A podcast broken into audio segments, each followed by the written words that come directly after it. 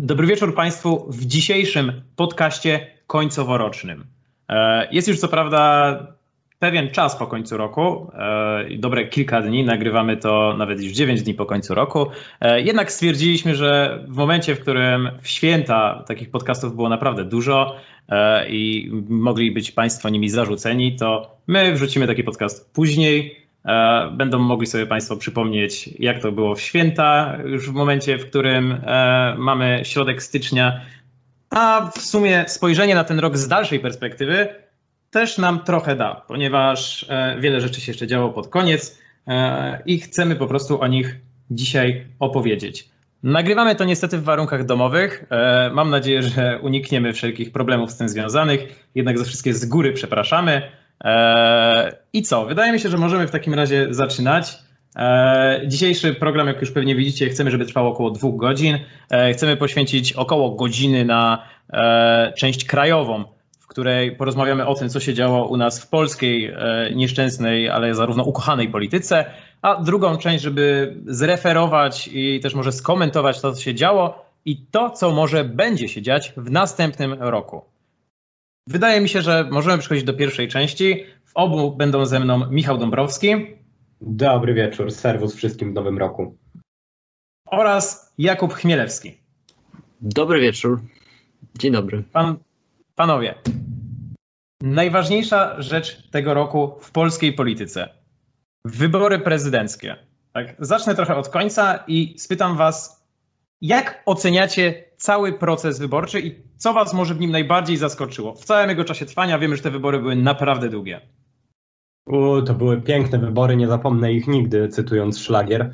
Natomiast e, mogę powiedzieć też, że to były wybory, które się pokrywają z tytułem naszej publikacji, którą o nich napisaliśmy, czyli wybory, jakich nigdy nie było.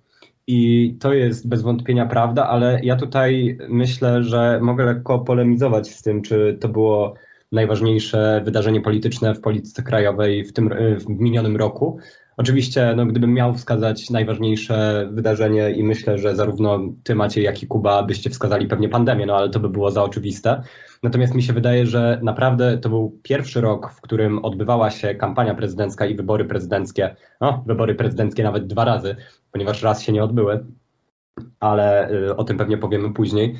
Natomiast y, wydaje mi się, że to były pierwsze wybory prezydenckie, które nie zdominowały tego roku na takiej płaszczyźnie politycznej. To znaczy, wydaje mi się, że dużo bardziej takim przełomowym e, wydarzeniem był 22 października, ale z tym też oczywiście można polemizować. Natomiast jeżeli chodzi o te wybory, to co mnie najbardziej zaskoczyło?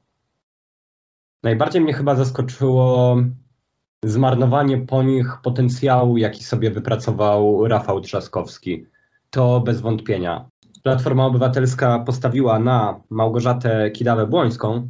E, no i bo ciężko mi się jest nie zgodzić z profesorem Flisem, który stwierdził, że trzeba się zastanowić, czy to była kandydatka na jakiekolwiek czasy, a jeżeli już dojdziemy do wniosku, że na jakiekolwiek, to będzie nam ciężko stwierdzić, że była odpowiednia na te czasy, które nastały, czyli na czasy pandemii COVID-19. Na pewno to były bardzo specyficzne wybory, na pewno przebiegały bardzo mocno w duchu takiego duopolu partyjnego, do którego no, siłą rzeczy od lat jesteśmy przyzwyczajani, ponieważ no, ciężko y, mówić o tym, że ten duopol zaczyna być przełamywany lub zaczyna się kończyć w momencie, w którym pomniejsi kandydaci uzyskali po 2% głosów, tacy jak Władysław Kosiniak-Kamysz czy Robert Biedroń. No o Szymonie Hołowni nie wspominając, no bo tutaj y, zwykle jest tak, że kiedy ktoś dopiero wchodzi do polityki, to jest premia za świeżość.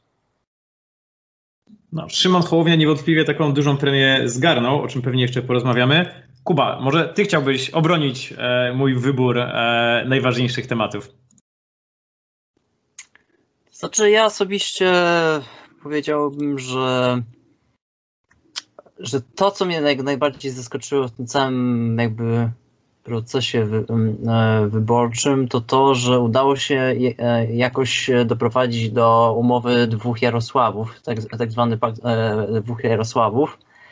I to, że się udało w ogóle przenieść wybory na czas czerwcowy. Z tym, że ja osobiście, tak jak też wielu, wiele osób też postulowało, chciało, żeby to bardziej się odbywało w okolicach sierpnia, czy też września. Natomiast jeżeli chodzi o samych kandydatów, no to najbardziej mnie jakby zaskoczyło to, że Władysław Kośniak-Kamysz był e, osobą, która najbardziej straciła po, e, w, tym całym procesie wyborczym, zyskując e, dosyć mizerny wynik niż to, co wskazywało przed wybora, wyborami majowymi, gdy był takim osobą, która nawet już przeskakiwała Małgorzatę Kidawy-Błońską. E, więc e, i plus to, że był nadal jakby osobą numer, numer 3 zamiast Szymona Hołowni. A tymczasem w biegu całego procesu E, kampanii wyborczej, e, to Szymon Hołownia najbardziej zyskał na tych, e, na, tym, na tych całych wyborach. I teraz wszystko się okaże w przyszłości, czy zbuduje sobie na tyle pokaźną bazę, bazę wyborczą, która pomoże mu w, w, jakby w utworzeniu takiego ruchu zdolnego nie tylko być trze trzecią siłą, ale może być nawet i drugą siłą w parlamencie już w 2023 roku ale to jeszcze o tym jeszcze wspomnijmy to w dalszej części. Okej, okay. widzę, że o wyborach mówi się dosyć delikatnie. E, no dobrze, to ja w takim razie może dorzucę w takim razie akcent od siebie i powiem, co mnie najbardziej zaskoczyło e, właśnie podczas tych kilku miesięcy procesu wyborczego. E, może to skomentujecie, bo w sumie czemu nie? Pierwszym momentem, który najbardziej zaskoczył mnie, to już było coś, o czym tutaj mówiłeś, Kuba, czyli ten pakt dwóch Jarosławów. E, I w sumie nie zaskoczyło mnie to, że ten pakt powstał, bo byłem jedną z osób, która twierdziła, że prędzej czy później i tak wola pewnej osoby zostanie złamana. E, zaskoczyło mnie co innego. Zaskoczyło mnie to, że wybory w demokratycznym państwie prawa podobno mogą zostać przełożone decyzją dwóch polityków. I tutaj już nie chodzi o, o moją ocenę polityczną tego, o, o moje sympatie lub antypatie. Może zaskoczyło mnie to, że wszyscy się na to zgodzili. I w sumie po minięciu pół roku od tego czasu nikt nawet nie kontestuje tego, tego co tam się stało to, że te wybory mogą zostać, tak jak mówię, nieprzeprowadzone bez żadnego powodu tak naprawdę, prawnego oczywiście, ponieważ wiadomo, że powód faktyczny był i to był dosyć ważny.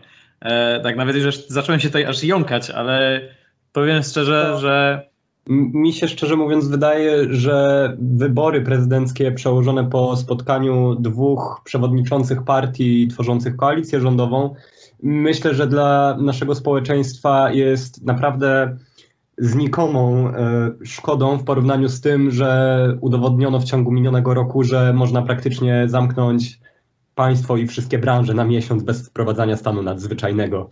I myślę, że to jest jeszcze bardziej bolesne, biorąc pod uwagę taki aspekt właśnie państwa prawa, którym ponoć jesteśmy.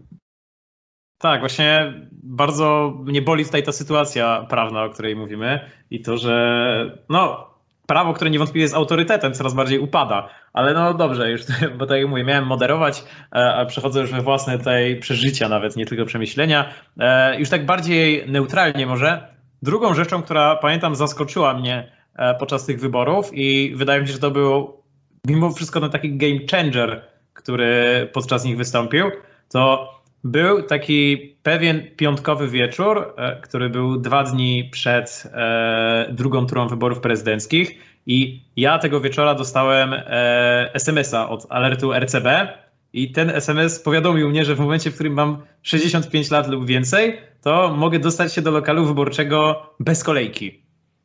I z jednej strony na początku nie wierzyłem w to, co widzę, ponieważ no właśnie alert RCB, który dotychczas donosił mi o tym, że rzeka w mojej okolicy za niedługo wyleje, doniósł mi o tym, że moja babcia może zagłosować bez kolejki. No, ale z drugiej strony już nawet nie tyle niedowierzanie, ale byłem pod wrażeniem tego wszystkiego. Byłem pod wrażeniem tego ruchu, mimo że to się...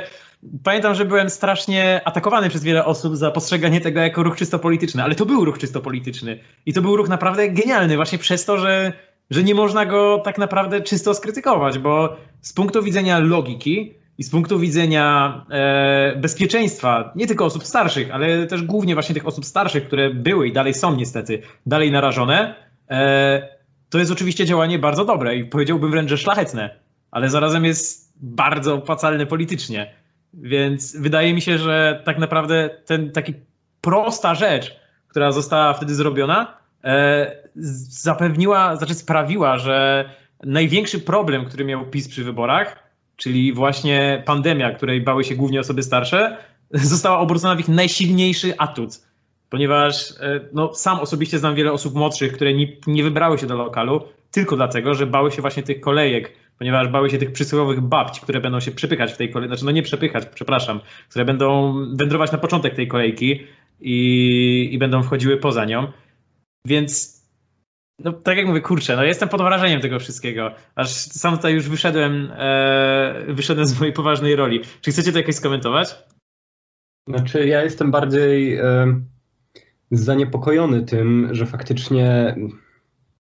Nie wiem, jak to ładniej ubrać, ale myślę, że mogę zacząć od znanego cytatu, który niestety, mimo że wypowiedziany przez bardzo złego człowieka, ale jest prawdziwy, że no, on powiedział o kłamstwie, ale ja mogę powiedzieć o przekazie, że przekaz wielokrotnie powtarzany staje się prawdą a przynajmniej staje się prawdą w oczach większości społeczeństwa. I wydaje mi się, że e, to wszystko, co się stało przy wyborach odnośnie tego, o czym powiedziałeś, czyli odnośnie tego właśnie komunikatu RCB, który, no, no nie oszukujmy się, ja się tutaj mogę pod tym podpisać się z Tobą zgodzić, że to było zagranie polityczne.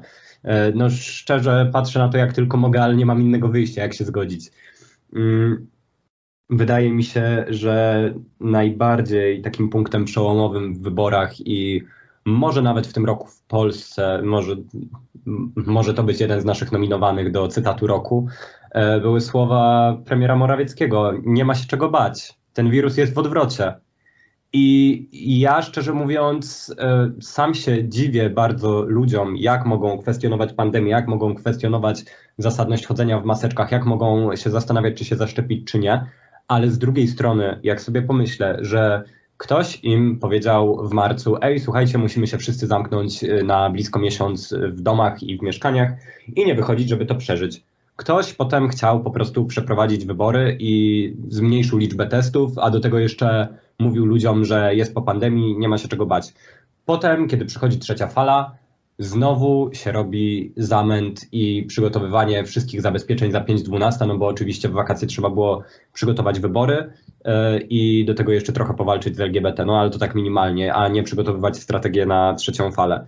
Yy, no i tutaj mi się wydaje, że bardzo mocno państwo zawaliło. Nie chcę, żeby tutaj aż tak mocno moja stronniczość wychodziła. Natomiast yy, no też znamienne na pewno jest to, że tak powiem to na koniec, żeby już przekazać głos dalej, bo Jakub pewnie też chce to jakoś skomentować, ale w momencie, w którym u nas rząd się dwoił i troił, jak przeprowadzić wybory prezydenckie, to w Izraelu już była opracowywana strategia szczepień. I tym mało optymistycznym akcentem przekazuję głos dalej. Jakubie? Znaczy, tyle co można nawiązać do słów premiera Morawieckiego, to to, że to, że będzie praktycznie wypominała ta jego wypowiedź podczas y, jednego spotkania z gospodyniami, z gospodyniami wiejskimi, że do tego, co było w przypadku y, premiera y, Włodzimierza Cimoszewicza w latach 90. podczas powodzi. I jego wypowiedź że trzeba się, jak to było, zabezpieczyć? Mogli się ubezpieczać. Tak, ubezpieczać, Albo dokładnie. Się ubezpieczać. Tak, Niech tak, jedzą tak. ciastka. Otóż to. To jeżeli spojrzymy na to, że, że według statystyk e, skutek zgonów pandemicznych jest wynoszony około 70 tysięcy zgonów, to trzeba powiedzieć jasno, że rząd y, jest zważał na konsekwencje tego, jakie mogą być skutki też y, powyborcze, a też y, brak planowania po, po jakby całym procesie wyborczym, co, co zrobić w przypadku następnej drugiej fali, no, trzeba jednoznacznie określić jako e, trzeba krytycznie po prostu, znaczy ogółem skrytykować po prostu rząd. I to nie ulega wątpliwości, dlatego e, ja osobiście jestem trochę zbulwersowany tym, jak podeszł nasz rząd do tego, że nie, chci nie chciano w 100% chronić naszych dziadków i pradziadków. Dobrze, to ja, ja może w takim razie wyjątkowo nie przyłączę się już do tych e, krytycznych słów, choć niewątpliwie w głębi mojej duszy e, mam dosyć podobne odczucia. E, dodam może do tego, że kurczę, wydaje mi się, że przez te ostatnie pół roku, może te pół roku bardziej przed październikiem, czyli te pierwsze pół roku pandemii, nawet nie tyle, że rząd się nie postarał, chociaż niewątpliwie on miał największe możliwości do tego, ale ogólnie wszystkie elity tak naprawdę nie postarały się do tego, żeby nas zachęcić do tego, żebyśmy o siebie dbali. Żebyśmy dbali o swoje bezpieczeństwo, żebyśmy dbali o swoje zdrowie, nosili maseczki i tak dalej. Ale dobrze, e, ja w takim razie jeszcze przejdę dalej, chociaż zostajemy jeszcze w tym temacie pandemicznym i okołowyborczym. Od tak naprawdę końca października wszyscy widzimy, że, no, że tak powiem ładnie, PiSowi spadło w sondażach. I to spadło bardzo dużo według niektórych e, sondażowni od około 10 do 15%. E, oczywiście wiemy, że duża część z tego to tak naprawdę wynik, e, wynik e, wyroku Trybunału Konstytucyjnego, wyroku aborcji. E, jednak właśnie, jak myślicie, jaka część tego, oczywiście nie chodzi mi o podawanie konkretnych liczb, ale jaka część tych straconych głosów to są właśnie głosy stracone przez walkę z pandemią i przez może jej ocenę albo przez ogólną ocenę lockdownu. Czy myślicie, że to w ogóle miało wpływ na notowania PiSu? Tak. Nie no, oczywiście, że tak. Ja myślę, że lockdown przede wszystkim w dużej mierze, ponieważ o ile dla wielu osób PiS swoją polityką socjalno-opiekuńczą był w jakiś sposób przywróceniem godności i nadaniem jakiejś podmiotowości ludziom, którzy do tej pory byli pomijani przez warstwy rządzące w trzeciej RP. O tyle teraz wielu ludzi widzi, że PiS jest w stanie się wyjątkowo mocno nagimnastykować i wprowadzić tyle nielegalnych obostrzeń, aby tylko nie wprowadzić stanu nadzwyczajnego, ponieważ to by się wiązało z wypłatą odszkodowań. I jest wielu ludzi, którzy są ewidentnie na to wściekli. Jeżeli chodzi o tarczę dla przedsiębiorców, no cóż, to już jest chyba szósta odsłona, ta, z którą mieliśmy do czynienia ostatnio, albo która jest jeszcze w pracach. Nie wiem, idzie stracić rachubę, bo tych tarcz było strasznie dużo. Natomiast też myślę, dla wielu ludzi uderzające jest faktycznie to, że to jest y, tarcza dla przedsiębiorców, a nie dla pracowników, których no musimy sobie powiedzieć jasno, jest zdecydowanie więcej, ale oprócz tego to jest też tarcza przygotowana dla bardzo wąskiego grona odbiorców. I to jest problematyczne. Myślę, że wyrok Trybunału Julii Przyłębskiej też się do tego y, dorzucił, aczkolwiek myślę, że to był taki moment krytyczny, w którym ludzie po prostu znaleźli jakieś ujście dla swoich emocji, które w nich ewidentnie siedziały od początku tego roku i od początku pandemii i przez wszystkie lockdowny się nagromadziły. Natomiast y, myślę, że to jeszcze bardziej wzmocniło to wszystko, co się działo do tej pory.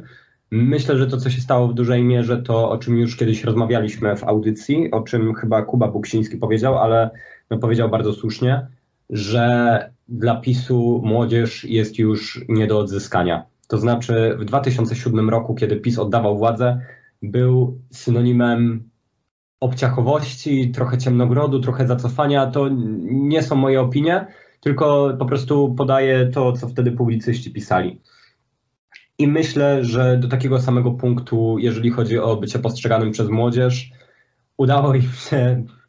To jest trochę jakby PiS był taką postacią tragiczną, ponieważ przez wiele lat robił co mógł, aby odbudować się po tej tragedii wizerunkowej roku 2007 i mu się to ewidentnie udało w pewnym momencie. To znaczy, jeżeli chodzi o social media i o obecność w internecie, od 2013 nawet wydaje mi się, do zeszłego roku nie było partii, która by się lepiej odnajdywała w social mediach, a teraz wydaje mi się, że no, są zmuszeni tam oddać pole coraz bardziej. I myślę, że jeżeli to ma być podsumowanie roku, to już postawię taką samą, taką śmiałą tezę, ale myślę, że zarówno te wybory parlamentarne, które były w zeszłym roku i które wygrała Zjednoczona Prawica, jak i te wybory prezydenckie, które wygrał Andrzej Duda z poparciem Prawa i Sprawiedliwości i Zjednoczonej Prawicy, to były ostatnie wybory wygrane przez tą formację. Tak przynajmniej mi się zdaje na chwilę obecną, ponieważ wydaje się, że no skrętu w lewo społeczeństwa nie da się zatrzymać ani krucjatą ministra Czarnka i wprowadzenie Jana Pawła II do kanonu lektur szkolnych, Wszędzie. ani też zakazywaniem aborcji. I oddaję głos dalej. Strasznie mnie kusi, żebym po prostu pociągnął ten temat, aż żałuję, że mamy ustaloną jakąkolwiek agendę, bo dopytałbym cię o to wszystko i też sam wyraził swoją, swoją opinię, ale może zamknę po prostu tę część PiSu i ocenę tego, co się jeszcze będzie działo, tę krótki, krótką przeróbką cytatu, że PiS częścią tej siły, która wiecznie dobra pragnąc, wiecznie zło czyniła. Dobrze. Musiałem to zrobić, przepraszam. Bezapelacyjnie, do samego końca. Mojego do samego lubię. końca. E, ostatnie pytanie wyborcze, ale już nie w klimatach PiSu, bardziej z drugiej strony. Czego waszym zdaniem zabrakło Rafałowi Trzaskowskiemu? No oprócz, znaczy przyjmuję też odpowiedź 1,5%, ale liczę na bardziej rozbudowaną.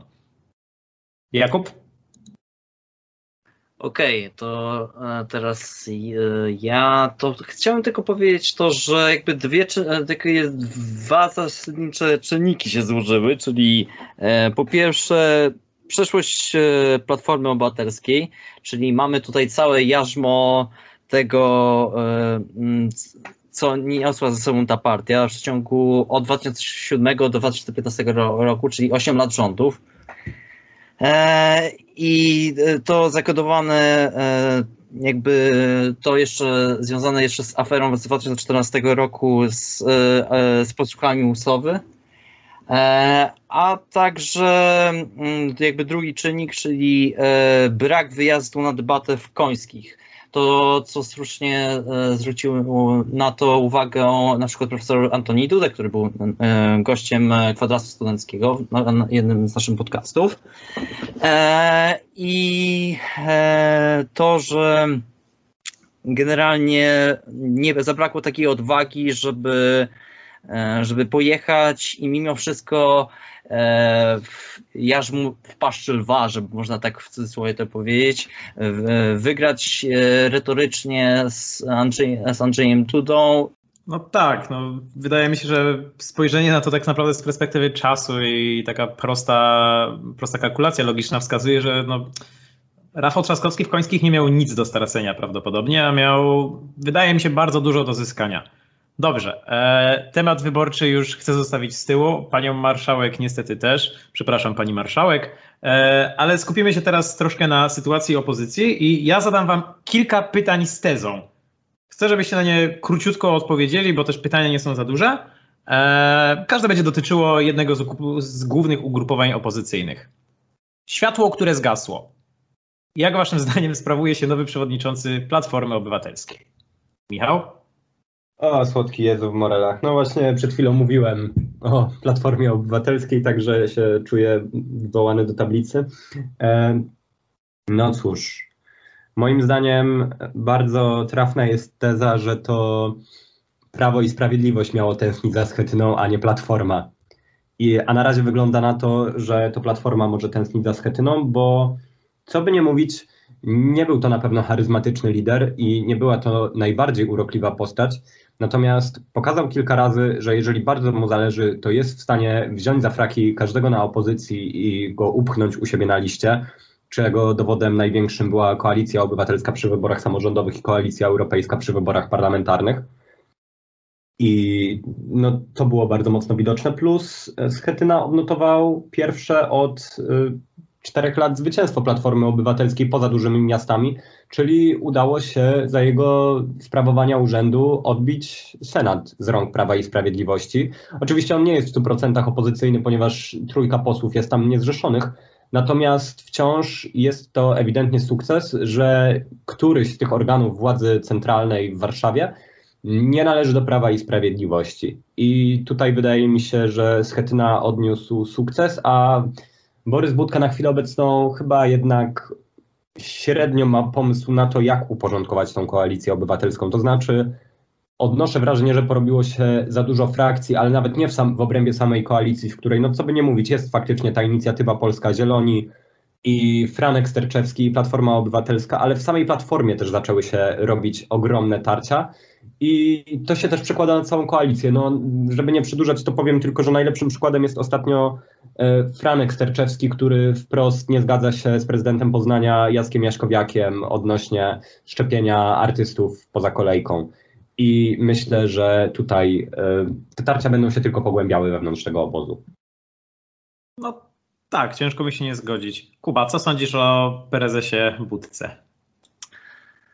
E, osobiście uważam, że praktycznie został zmarnowany rok e, po części, ponieważ Platforma nie zaprezentowała e, jakiegoś programu, który coś pokazywał to, w jakim stronę będzie zmierzać ta partia, bo praktycznie jedyne, co słyszymy, to, że PiS jest zły.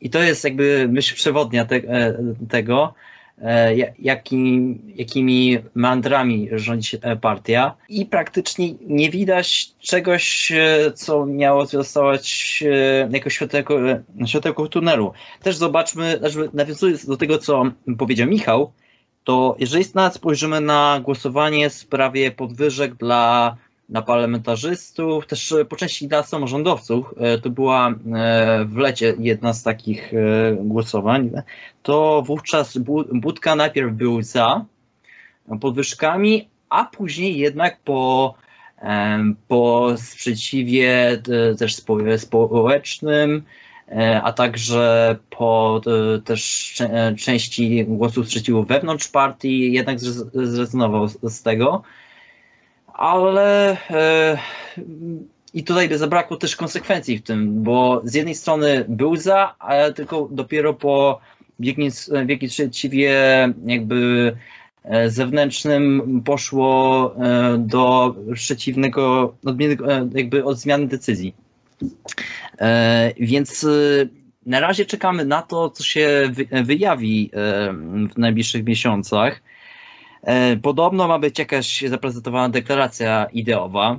Zobaczymy, może, e, może jakiś kierunek e, ideologiczny zostanie zaprezentowany, jakaś może doktryna, ale ja jestem osobiście sceptyczny wobec tego, ponieważ jeżeli w poprzednich latach nie było dosyć jasnego zarysowania czegoś ciekawego, interesującego dla wyborcy centrowo też trochę e, takiego, można powiedzieć, centrowego, już nie mówmy centrowica, centrolewica, e, to raczej możemy tylko patrzeć bardziej na to, co zaprezentuje jakby przyszły, można powiedzieć, konkurent w Sejmie, czyli Szymon Hołownia, e, jak będzie budować swój ruch. Natomiast jeżeli powiemy o, mm, o tym, co się dzieje też, jakby mógł być inny szef partii, no to jakby się e, patrzy na to, że jakby, mm, jakby Donald Tusk nie wróci już raczej do polskiej polityki. Poza tym e, Donald Tusk ma zbyt duży, e, zbyt duży negatywny elektorat wokół siebie, wśród społeczeństwa, więc nie było to by po części źle odebrane. Znaczy, przepraszam, dobrze odebrane. Po drugie, Grzegorz Schetyna. I już mieliśmy e, w poprzedniej, e, właściwie poprzedniej kadencji e, uwidocznienie tego, czym prezentuje się Grzegorz Schetyna jako przywódca partyjny. I nie było tam żadnego statementu, żadnego oprócz tego, że, że trzeba ganić PiS i, i to był jedyny właściwie przekaz. Jeszcze o jakby jednym takim wyrazistej postaci można powiedzieć, czyli o mm, Radosławie Cikorskim.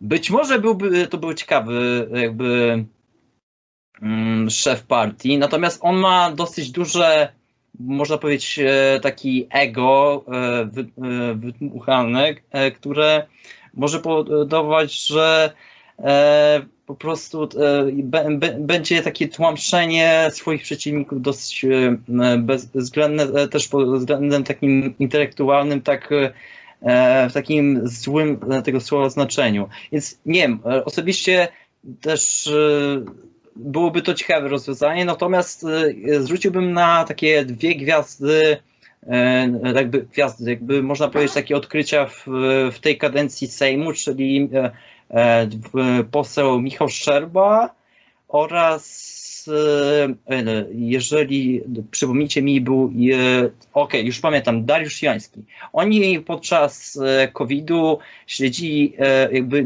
robili różne kontrole poselskie i robi jakby to, co właściwie mogłaby robić platforma, czyli uderzać tak punktowo w to, co PiS robi źle, jakie ma zaniedbania i co, co z tego wynika i jakby można i później mogliby proponować jakieś propozycje, co należałoby poprawić, tak? Ale nie ma właśnie takiej konkluzji wewnątrz partii, żeby coś zaproponować społeczeństwu, coś. Mimo, że okej, okay, może jakby w Sejmie niczego by nie przegłosowali, to jednak byłoby powiedzenie, aha, okej, okay, e, oni coś zaproponowali, być może w następnych wyborach warto na nim zagłosować. Więc e, jakby e, warto zwrócić uwagę na tych e, dwóch posłów. Poza tym, jeżeli też spojrzymy na e, to, E, jak działa też e, takie frakcja centrolewicowa, jak na przykład właśnie mm, tutaj, przepraszam, przypomnijcie mi. Mm, Klaudia Jachira? Można też, znaczy to jest przeobrażenie, że, że po pierwsze było najpierw takie bekowe, nie? Jakby wszyscy uznawali ją za jakiś taki, kręcenie takiej beki, nie? mówi się, jakiś śmiechu, nie? A z czasem ewoluowała w taki bardziej, e, bardziej e, taki przystępny sposób dla, dla, dla wyborców, nie? I, I ciekawe, jak ona jeszcze dalej będzie ewoluować, plus to, e, jak, jak właśnie Franek, przypomnij mi. Mm, Sterczewski. Sterczewski, tak. Jak też on będzie bo on właśnie, właśnie ta postać e, była jednym z bardziej rozpoznawalnych osób, jeżeli chodzi o sprzeciw wokół głosowania za podwyżki dla posłów. I e, to e, słynny był też wywiad w Onecie, Z Bartkiem Węglarczykiem, jeżeli dobrze, redaktorem Onet, Onetu, którym je, i to jeszcze, jeżeli dobrze pamiętacie, to było to, jak je, jechał na rowerze, tak? I, i e, z, e, z, poziomu komórki, tak, e, jakby był przeprowadzany, jakby cała rozmowa. To był dosyć ciekawy zabieg, ale tak reasumując, no, czekamy na to, co się stanie wewnątrz platformy, czy będzie jakaś jasna, przedstawiona wizja tego, jak ma kształtować się E, platforma, jakie są jej cele i czy ma jakiś w ogóle jakby plan na to, jak ma wyglądać w ogóle e, Polska e, jakby w przestrzeni nie tylko takiej krótkoterminowej, czy ma jakąś ogółem taką strategię działania dla kraju. No chyba to tyle. Okej, okay, wydaje mi się, że wyczerpaliście ten temat naprawdę, no, wyczerpaliście wyczerpująco. Eee, lećmy dalej, bo zostało nam jeszcze dużo ugrupowań. Meksykański pad. Co się stało Waszym zdaniem z ofensywą lewicy i czy nowa lewica ma szansę na skuteczne powstanie? Ponieważ z tego, co wydaje mi się, ona formalnie już powstała, e, ponieważ e, sąd e, zaakceptował, zaakceptował zrejestrację tej partii. Jednak czy ona faktycznie będzie funkcjonować? Michał? Ja coś czuję, że komu jak komu, ale SLD rebranding y, dobrze zrobi. I to myślę, że no, myślę, że to jest mimo wszystko główny cel tego wszystkiego. No nie oszukujmy się. Myślę, że drugim powodem, dlaczego dochodzi do zjednoczenia SLD i wiosny, jest y, wiosna przede wszystkim. Mianowicie wydaje mi się, że wiosna nie ma innego punktu odniesienia na mapie swojej historii politycznej niż wybory do Europarlamentu, w których zdobyła nieco ponad 6%. Także y, wiosna nie była w stanie od tamtych wyborów do momentu dzisiejszego. Znaczy, to jest oczywiście moja opinia i z nią się można zgadzać i nie zgadzać. Nawet jeżeli o niej podyskutujemy trochę, to chętnie to przyjmę. Natomiast wydaje mi się, że wiosna jest partią, która nie zdołała jeszcze wykształcić na tyle silnej tożsamości i w związku z tym też, że no dość szybko weszła w koalicję z pozostałymi partiami lewicowymi, nie zanosi się na to, żeby była w stanie wykształcić tą tożsamość dość prędko i wydaje mi się to po prostu naturalną koleją rzeczy, że no nie chcę powiedzieć, że jest wchłaniana, ale na pewno łączy się po prostu z silniejszym, z kimś, na kim może dużo zyskać, no bo też w związku z tym, że Lewica startowała jako komitet wyborczy Sojuszu Lewicy Demokratycznej, no to partią jedyną z tej całej koalicji, która ma dostęp do subwencji jest SLD i w momencie, w którym wiosna się połączy z SLD, no to co by nie mówić, y, wiosna również będzie miała lepszy dostęp do subwencji. No, na zewnątrz pozostanie już tylko razem i PPS. Znaczy, mi się wydaje, że wiosna przeliczyła się tak naprawdę, nie chodzi mi, że przeliczyła się, że y, źle wyszacowała, ale przeliczyła swoje głosy i swój elektorat e, podczas wyborów prezydenckich ponieważ ludzie, którzy zostali przy Robercie Biedronie, te jego słynne 2,2%, to nie byli skrajni lewicowcy. I tutaj to mówię jako osoba, która lewicowców ogląda z bliska, bo oni zagłosowali na Waldemara Witkowskiego. Bardzo często.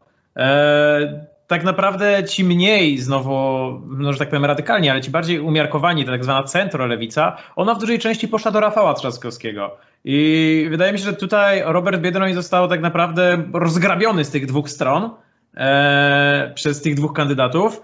E, zostają, zostawiając przy sobie właśnie tylko ten stricte swój, ten, że tak powiem, wiośniarski elektorat. Przepraszam za to brzydkie określenie.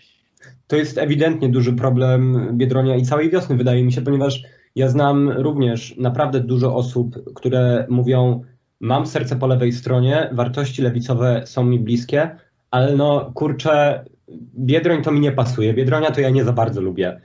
I myślę, że to jest też ogromny problem, no bo kurczę, jakby to inaczej ująć.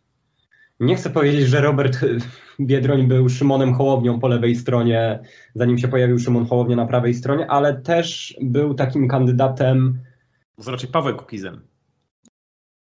To też. Znaczy, y, też był takim kandydatem, najprościej mówiąc, to już się wielokrotnie przebijało, ale po prostu fajnym. To znaczy, niekoniecznie był tym politykiem, który wychodził naprzód z konkretnymi rozwiązaniami, tylko raczej wychodził po to, żeby ludziom było miło, fajnie, sympatycznie, żeby mieli się do kogo pouśmiechać, z kim sobie zdjęcie zrobić, bo w tym muszę się przyznać, e, bardzo dobrze sprawdza. Zresztą my też z nim robiliśmy rozmowę i komunikacja z nim jest bardzo dobra. No i na tej warstwie się bardzo dobrze spełnia i realizuje. Natomiast no, wydaje mi się, że biorąc pod uwagę to, jak obecnie wygląda skład lewicy i jak on się najprawdopodobniej ukształtuje w przyszłości, no to wydaje mi się, że na takiego czarnego konia po lewej stronie sceny politycznej wyrasta partia razem. Dlatego też, że jak już obaj powiedzieliśmy, mamy wielu znajomych po lewej stronie, z sercami po lewej stronie, którzy, y, no przynajmniej jak ja z nimi rozmawiam, to często słyszę, że wiesz co, Razem to jest jedyna partia na lewicy, na której się jeszcze nie rozczarowałem, nie rozczarowałam. I też y, badania z poprzednich wyborów parlamentarnych pokazują, w jaki sposób lewica najprawdopodobniej wróciła do parlamentu. To znaczy, no, wszelkie takie analizy, już nie mówię nawet o Marcinie Paladę, który się świetnie odnajduje w sondażach, ale też y, wiele sondażowni wskazuje na to, że Stało się to głównie dzięki temu, że właśnie elektorat razem pierwszy raz, widząc, że są realne szanse na to, żeby ta partia znalazła się w parlamencie, tak tu mnie poszedł do wyborów. I być może, że ten elektorat się będzie tylko rozszerzał, chociaż to jest dosyć trudne, biorąc pod uwagę, że no, no jest to partia, która skupia w sobie taki okcydentalizm w stosunkach międzynarodowych i liberalizm społeczny i solidaryzm ekonomiczny, a to są rzeczy, które się bardzo rzadko łączą na polskiej scenie politycznej. Y, to znaczy, jeżeli ktoś najczęściej kieruje się w polityce zagranicznej na zachód, to najczęściej jest liberałem ekonomicznym. Jeżeli ktoś jest solidarystą, to najczęściej jest konserwatystą i tak dalej, i tak dalej. I no tak to mniej więcej wygląda. Znaczy, mi się wydaje, że partia Razem jest faktycznie tym czarnym koniem i to było widać rok temu. To było widać, e, kiedy Adrian Zandberg brylował w swoim pierwszym przemówieniu po ekspoze premiera Morawieckiego. E, to było widać w momencie, w którym on był zapraszany do różnych mediów i rozmawiał z topowymi dziennikarzami, z których, no, że tak powiem, nigdy wcześniej nie widział. Ale kurczę, mimo że ten czarny koń był naprawdę faworytem wielu, mimo że on gryzł te swoje uprzęże, mimo że on tupał w ziemię, to wydaje mi się, że on nie został wypuszczony z boksu w tym roku. Bo partia razem z takiego mainstreamu, brzydkie słowo, ale te, takiego, tego głównego nurtu polityki, ona została zmieciona. Zresztą jak cała lewica i wydaje mi się, że to jest właśnie też duży problem, o którym tutaj, e, o którym tutaj wspominałem, że ta ofensywa całkowicie zniknęła. Kuba, chciałbyś coś dodać, czy możemy przechodzić dalej?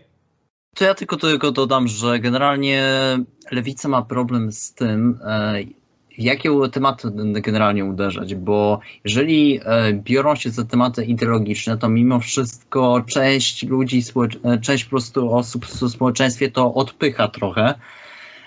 Mówiąc, że to, że to jest takie, no takie, takie mówienie takimi przymiotnikami, że to lewaki, że to takie niepotrzebne tematy i tak dalej. Je...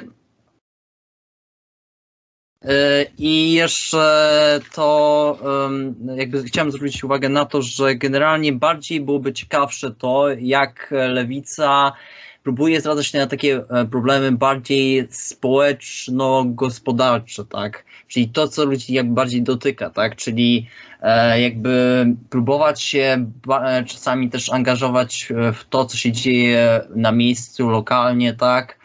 E, e, zwracać uwagę na to, co nie działa, co trzeba poprawić, jakie są takie dysfunkcjonalności e, w działaniu jakby samorządów, jednostek terytorialnych, po prostu jakie są, mają, ludzie mają problemy, z którymi trzeba walczyć, też proponować takie projekty, też może też ustaw, które będą wychodzić właśnie z krąg lewicy.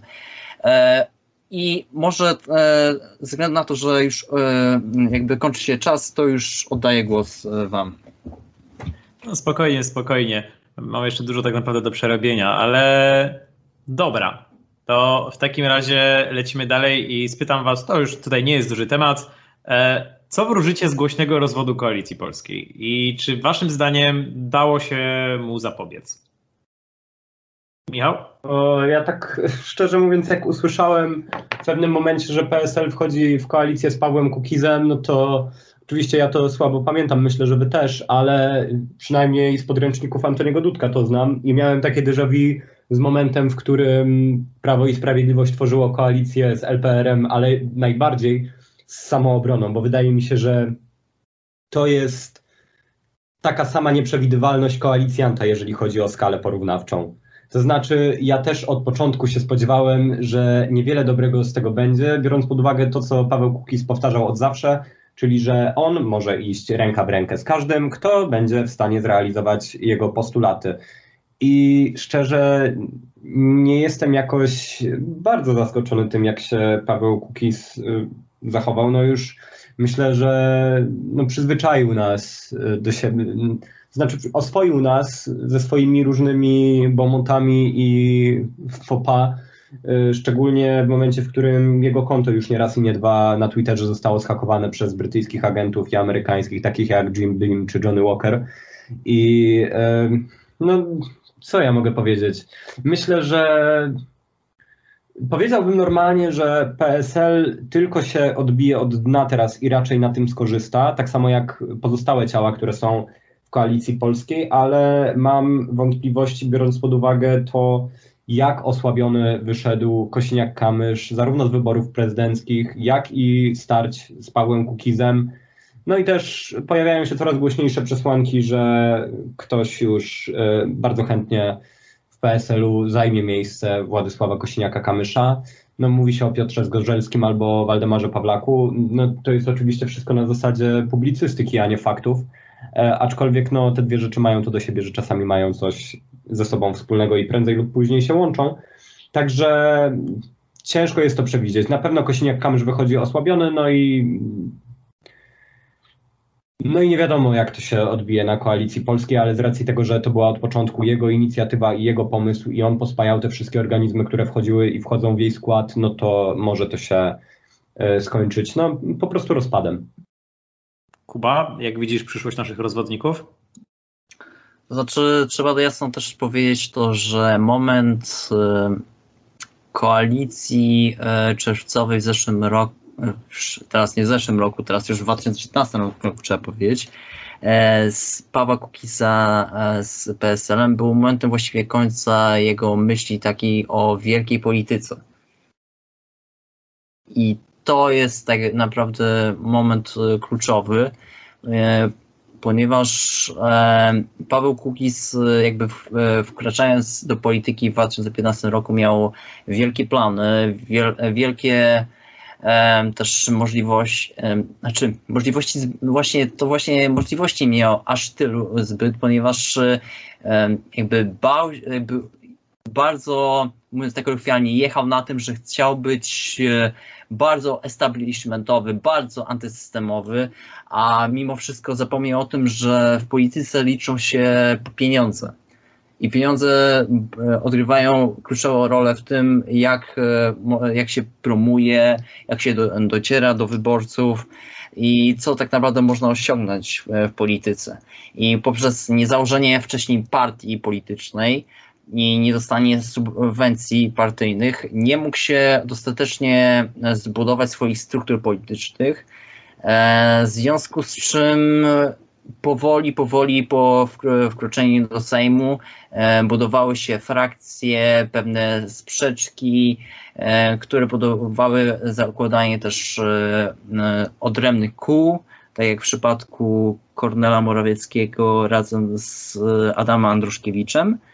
E, I też, e, I też przychodzenia innych posłów do, in, posłów do innych partii, tak jak mamy w, przypa e, w przypadku, że dobrze pamiętam, poseł Siarkowski, tak?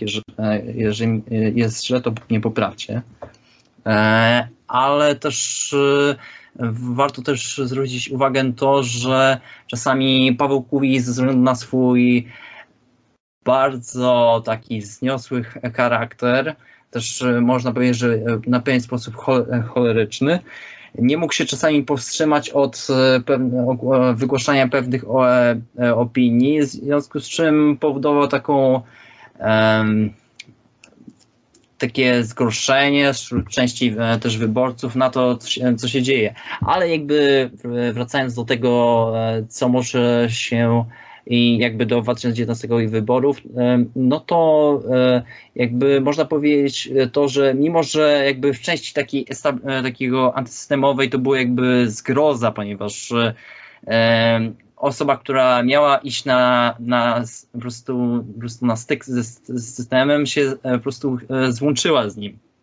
Więc się zakończyło to e, znaczy to taki E, po prostu się zakończyło to e, tym, że mm, jakimś nie do pogodzenia jakim, e, jakimś stykiem takim dla wyborców, coś do niewyobrażenia, że Paweł Kukiz, który szedł z mówieniem, że będzie nowa jakość polityce, stała się osobą, która weszła w ten system i nie może jakoś go zmienić.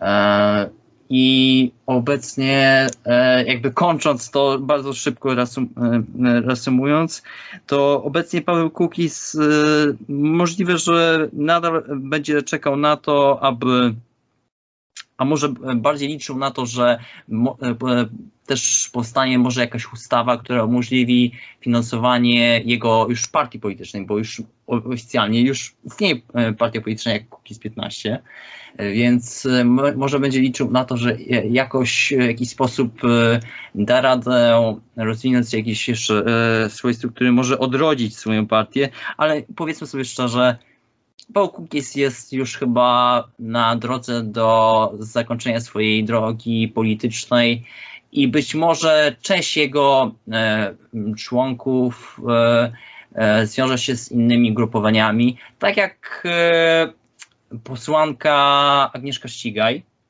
być może będzie miała alians z partią Szymona Chłowni, Polska 2050 i może to będzie e, ciekawy asom do tego, do rozwijania e, dalszej, mm, dalszej jakby części.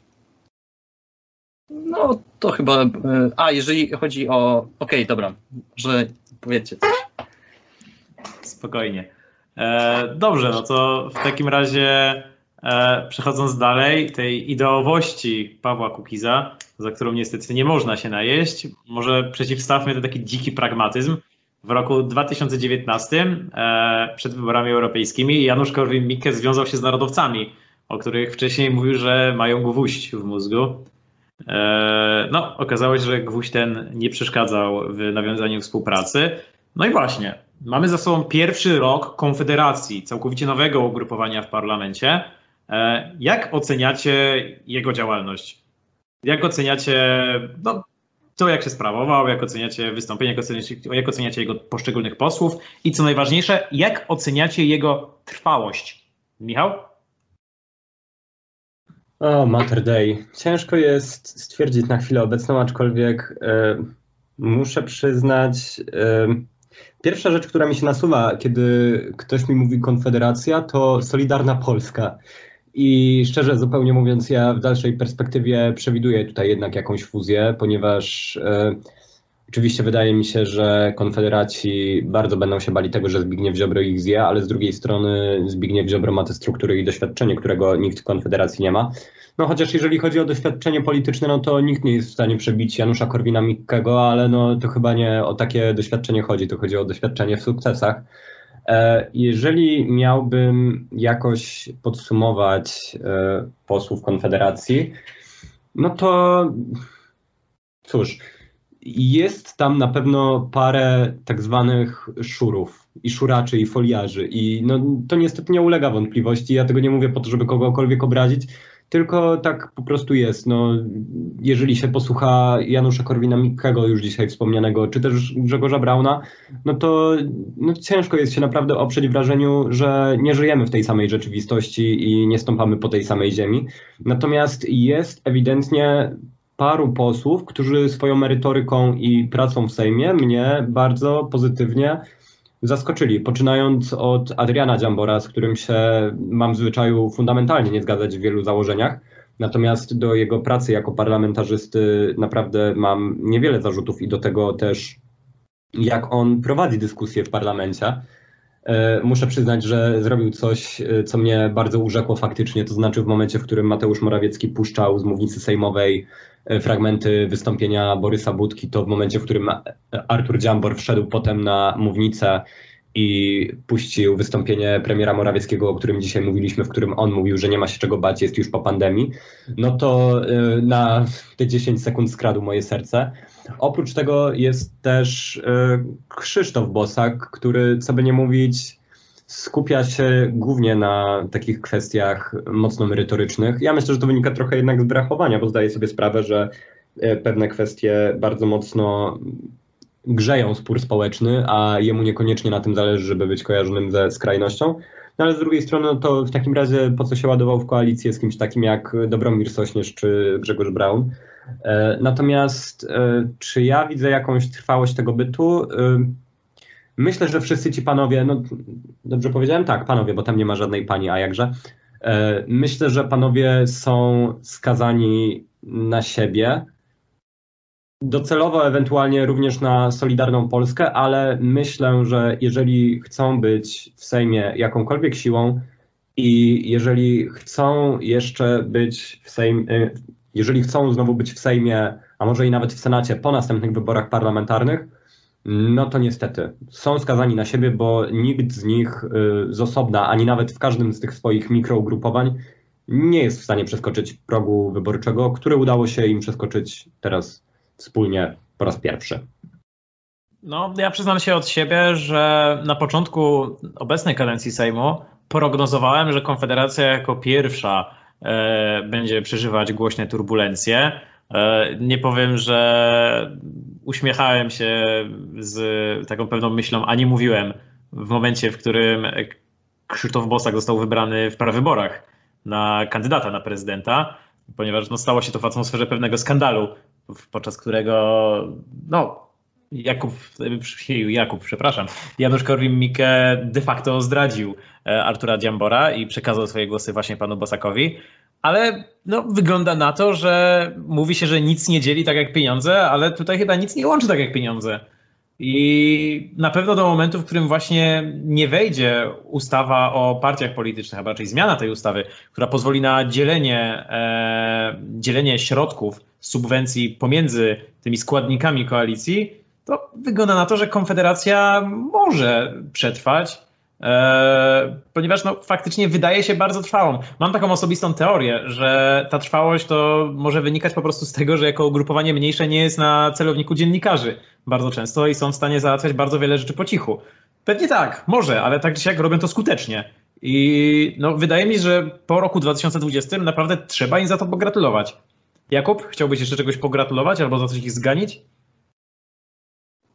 E, jedyne, czego nie można odmówić Krzysztofowi Bosakowi, to to, że niezwykle bardzo ciekawie się prezentuje pod względem erystycznym. Ale jeżeli chodzi o e, całe działanie Konfederacji, to trzeba powiedzieć, że e, sam, same programy, jeżeli spojrzymy też na też ten nurt wolnościowy i też ten nurt narodowy, to też mają swoje problemy, jeżeli chodzi o kwestie gospodarcze, tak? Bo jednej strony mamy e, e, jakby takich bardziej liberałów, a z drugiej strony mamy takich e, osoby o takim, takim socjalistycznym ujęciu. Więc czy kiedyś dojdzie do takich sporów na gruncie ideologicznym, doktrynalnym, to jeszcze zobaczymy. Natomiast tak jak wspomnieliście, nikt nic nie łączy tak bardziej jak, jak pieniądze. Dobra.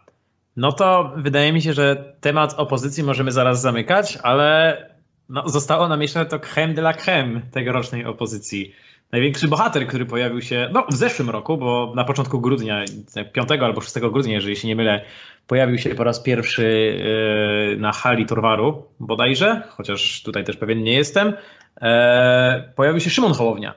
Szymon Hołownia, który faktycznie przez ten rok na scenie politycznej w wielu miejscach brylował. Szymon Hołownia, który no, według wielu na protestach e, strajku kobiet no, zbił kapitał. E, tutaj cytując e, panią Martę Lempart, siedząc na kanapie.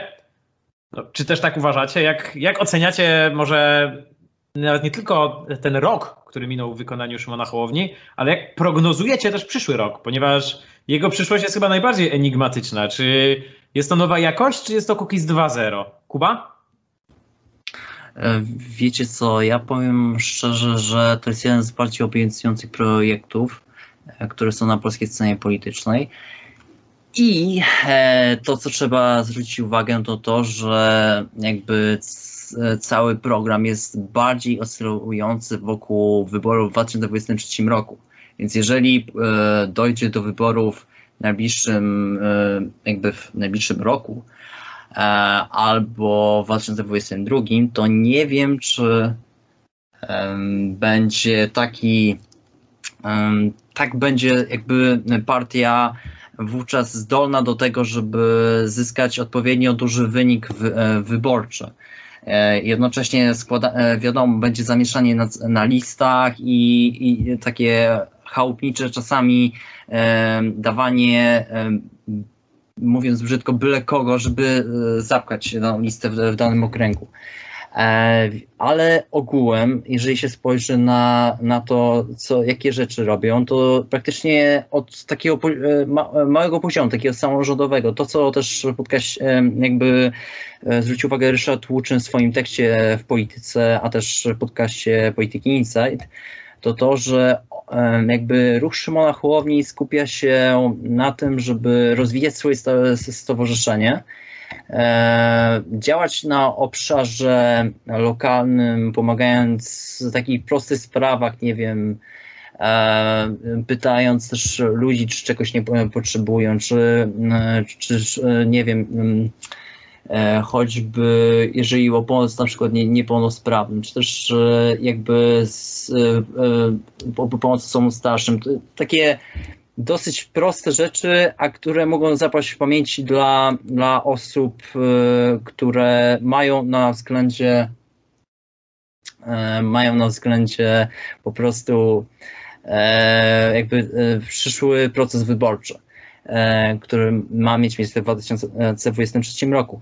Ale też zwróciłbym uwagę też na think tank, który się rozwija dosyć prężnie i może on mieć taki, taką bardzo solidną podbudowę pod to, co może proponować w przyszłości Szymon Hołownia i jego ugrupowanie. Być może rysuje się jakiś profil, jakiś do, e, doktryna, doktryna, czy też e, mm, doktryna działania, czy też e, profil ideologiczny tego ugrupowania, ale obstawiam, że mimo wszystko będzie Szymon Hołownia działał w kierunku takiej partii centrowej, która będzie próbowała zbierać osoby jednocześnie z lewa, jednocześnie z prawa, i być może też będą do, e, dojdzie do zawiązania też koła, e, koła mm, parlamentarnego e, w tej kadencji Sejmu, ale jeżeli mówimy, ale zobaczymy też a jeżeli zobaczymy też e, to, co się będzie w przyszłości dziać, to mm, e, warto też zwrócić uwagę na to, e, jakie osoby zostaną też wypromowane, bo jeżeli jakby, jakby ruch Szymona Hołowni będzie się skupiał tylko na osobie lidera i też drugiej os osoby, czyli Michała Kobolsko, to dosyć można wróżyć nie, nie dosyć można wróżyć też złą, złą wizję dla przyszłości tego ruchu. Ale zobaczymy, jak to będzie. Ja jestem dosyć pozytywnie nastawiony. Też e, warto też zwrócić uwagę na to, że w ostatnich badaniach opinii publicznej Szymon Hołownia miał największe poparcie wśród Polaków. E, I tendencja jest wciąż zwyżkowa i to jest taki mm, asum do tego, żeby myśleć, że być może i też warto też zwrócić uwagę na to, że, e, że jakby zyskał naj, najbardziej ruch na, na tych protestach, że, że w przyszłości może dosyć dużo zamieszać w polityce na, na dłuższy okres niż jedną kadencję, jak w przypadku Pawła, e, właściwie ruchu Pawła Kukiza. Mm, tak, wydaje mi się, że Szymon Hołownia teraz e, świeżo co obiecał, że do końca stycznia złoży to koło sejmowe, o którym mówiłeś. No ale dobra, Michale, Szymon Hołownia, hit czy kit? Nie wiem. nie wiem. Odpowiadając klasykiem, y, może być tak, ale może być też inaczej. I Niesamowite. Absolutnie ciężko mi jest prognozować, na ile Szymon Hołownia będzie w stanie przetrwać trzy lata poza parlamentem ponieważ za trzy lata dopiero zapowiadają się wybory parlamentarne. No, chyba, że coś się wydarzy po drodze i będą przedterminowe, czego też nie możemy oczywiście wykluczać. E, natomiast e, wydaje mi się, że jest na jak najlepszej drodze do tego, aby się na tej scenie politycznej faktycznie utrzymać. To znaczy, ewidentnym plusem jest to, że jego nazwa, znaczy nazwa jego ugrupowania nie jest obarczona powiązaniem z jego nazwiskiem. To znaczy, oczywiście, e, myślę, że to jest coś, co trochę zagubiło Pawła Kukiza i też trochę. E, no, porównując te dwie nazwy, no, Kukiz 15, czyli nastawienie tylko na jedne wybory i Polska 2050, no to trochę koreluje z tym hasłem, które Hołownia cały czas powtarzał i które też od lat powtarza Klub Jagielloński, czyli że chcemy budować Polskę na pokolenia, a nie na kadencję. I to myślę może w dużej mierze trafiać, no ale oprócz tego Minęło już trochę czasu od wyborów prezydenckich. Minęło nas dużo wydarzeń w zeszłym roku, które się działy, wydarzyły, jeszcze się dzieją i jeszcze się nie skończyły, ale Szymon Hołownia wciąż w sondażach plasuje się na trzecim miejscu ze swoim ugrupowaniem. I myślę, że to jest bardzo dobry kapitał polityczny. To znaczy, na pewno swój kapitał polityczny nabity podczas y, kampanii prezydenckiej spożytkował dużo, ale to dużo lepiej niż Rafał Trzaskowski. To znaczy, no, ustalmy, nie jest trudno ten kapitał spożytkować lepiej niż Rafał Trzaskowski, bo mam wrażenie, że y, z jego zapowiedzi ruchu, który miał najpierw się nazywać Nowa Solidarność, teraz się ostatecznie nazywa Wspólna Polska, y, wyszło, y, no tak w przybliżeniu, jakbym się miał zastanowić, to nic. Natomiast... Masz kapitał Andrzeja Dudy. No oczywiście, że tak. No, I tutaj też wydaje mi się, że Szymon gospodaruje dużo lepiej niż Andrzej Duda, który w momencie, w którym w Stanach dzieje się największy kryzys demokracji, odkąd my wszyscy możemy pamiętać i nasi rodzice i nasi dziadkowie również, to decyduje się no, na dobrą sprawę swoim wpisem wstrzymać się od głosu. I jeżeli już ma o czymś napisać w polityce międzynarodowej, no to będzie pisał raczej o tym, że są skoki narciarskie. No, podobna sytuacja jest zresztą podczas e, ogólnopolskiego strajku kobiet, czyli największe protesty w Polsce po 89, które spotkały się z reakcją prezydenta. No, wyszedł z propozycją przywrócenia na dobrą sprawę kompromisu, którego już ani jedna, ani druga strona nie chce. No, wydaje mi się, że wracając do Szymona Hołowni, jest on w stanie, jeżeli się potwierdzi oczywiście ta teza, którą powiedziałem na początku, że te wybory, które były, to były ostatnie wybory wygrane przez Prawo i Sprawiedliwość i Zjednoczoną Prawicę, to wydaje mi się, że Szymon Hołownia w nadchodzącym Sejmie może być ważnym elementem układanki tworzącej większość parlamentarną potrzebną do zbudowania rządu. Ja się obawiam, że zarówno my, jak i wszyscy badacze i obserwatorzy polityki popełniliśmy pół roku temu błąd. Bo wszyscy mówiliśmy o tym, że no, Hołownia przetrwa tylko jeżeli będzie, zostaną przeprowadzone przyspieszone wybory, ponieważ wtedy będzie mógł skapitalizować swoje poparcie społeczne, które pewnie szybko zacznie topnieć i on pewnie w te trzy lata utonie i jego nie będzie. No i wiecie co, no minęło na razie pół roku, wyborów na horyzoncie prawdopodobnie nie ma, a Szymon Hołownia, tak jak mówicie, dalej rośnie i wydaje mi się, że wbrew temu, co myśleliśmy, dzieje się proces trochę odwrotny. I to nie jest tak, że jego poparcie społeczne topnieje, bo ludzie o nim zapominają, e, ponieważ nie ma go w parlamencie, ale wręcz przeciwnie, jego siłą jest to, że jego właśnie nie ma w parlamencie. I to jest to, że jakkolwiek to nie zależy, on nie ma się jak skompromitować na chwilę obecną. I no, wydaje mi się, że to koło, koło sejmowe, które prawdopodobnie powstanie, koło poselskie, to się dokładnie nazywa, przepraszam, e, jego powstanie też nie da takiej możliwości do, do kompromitacji.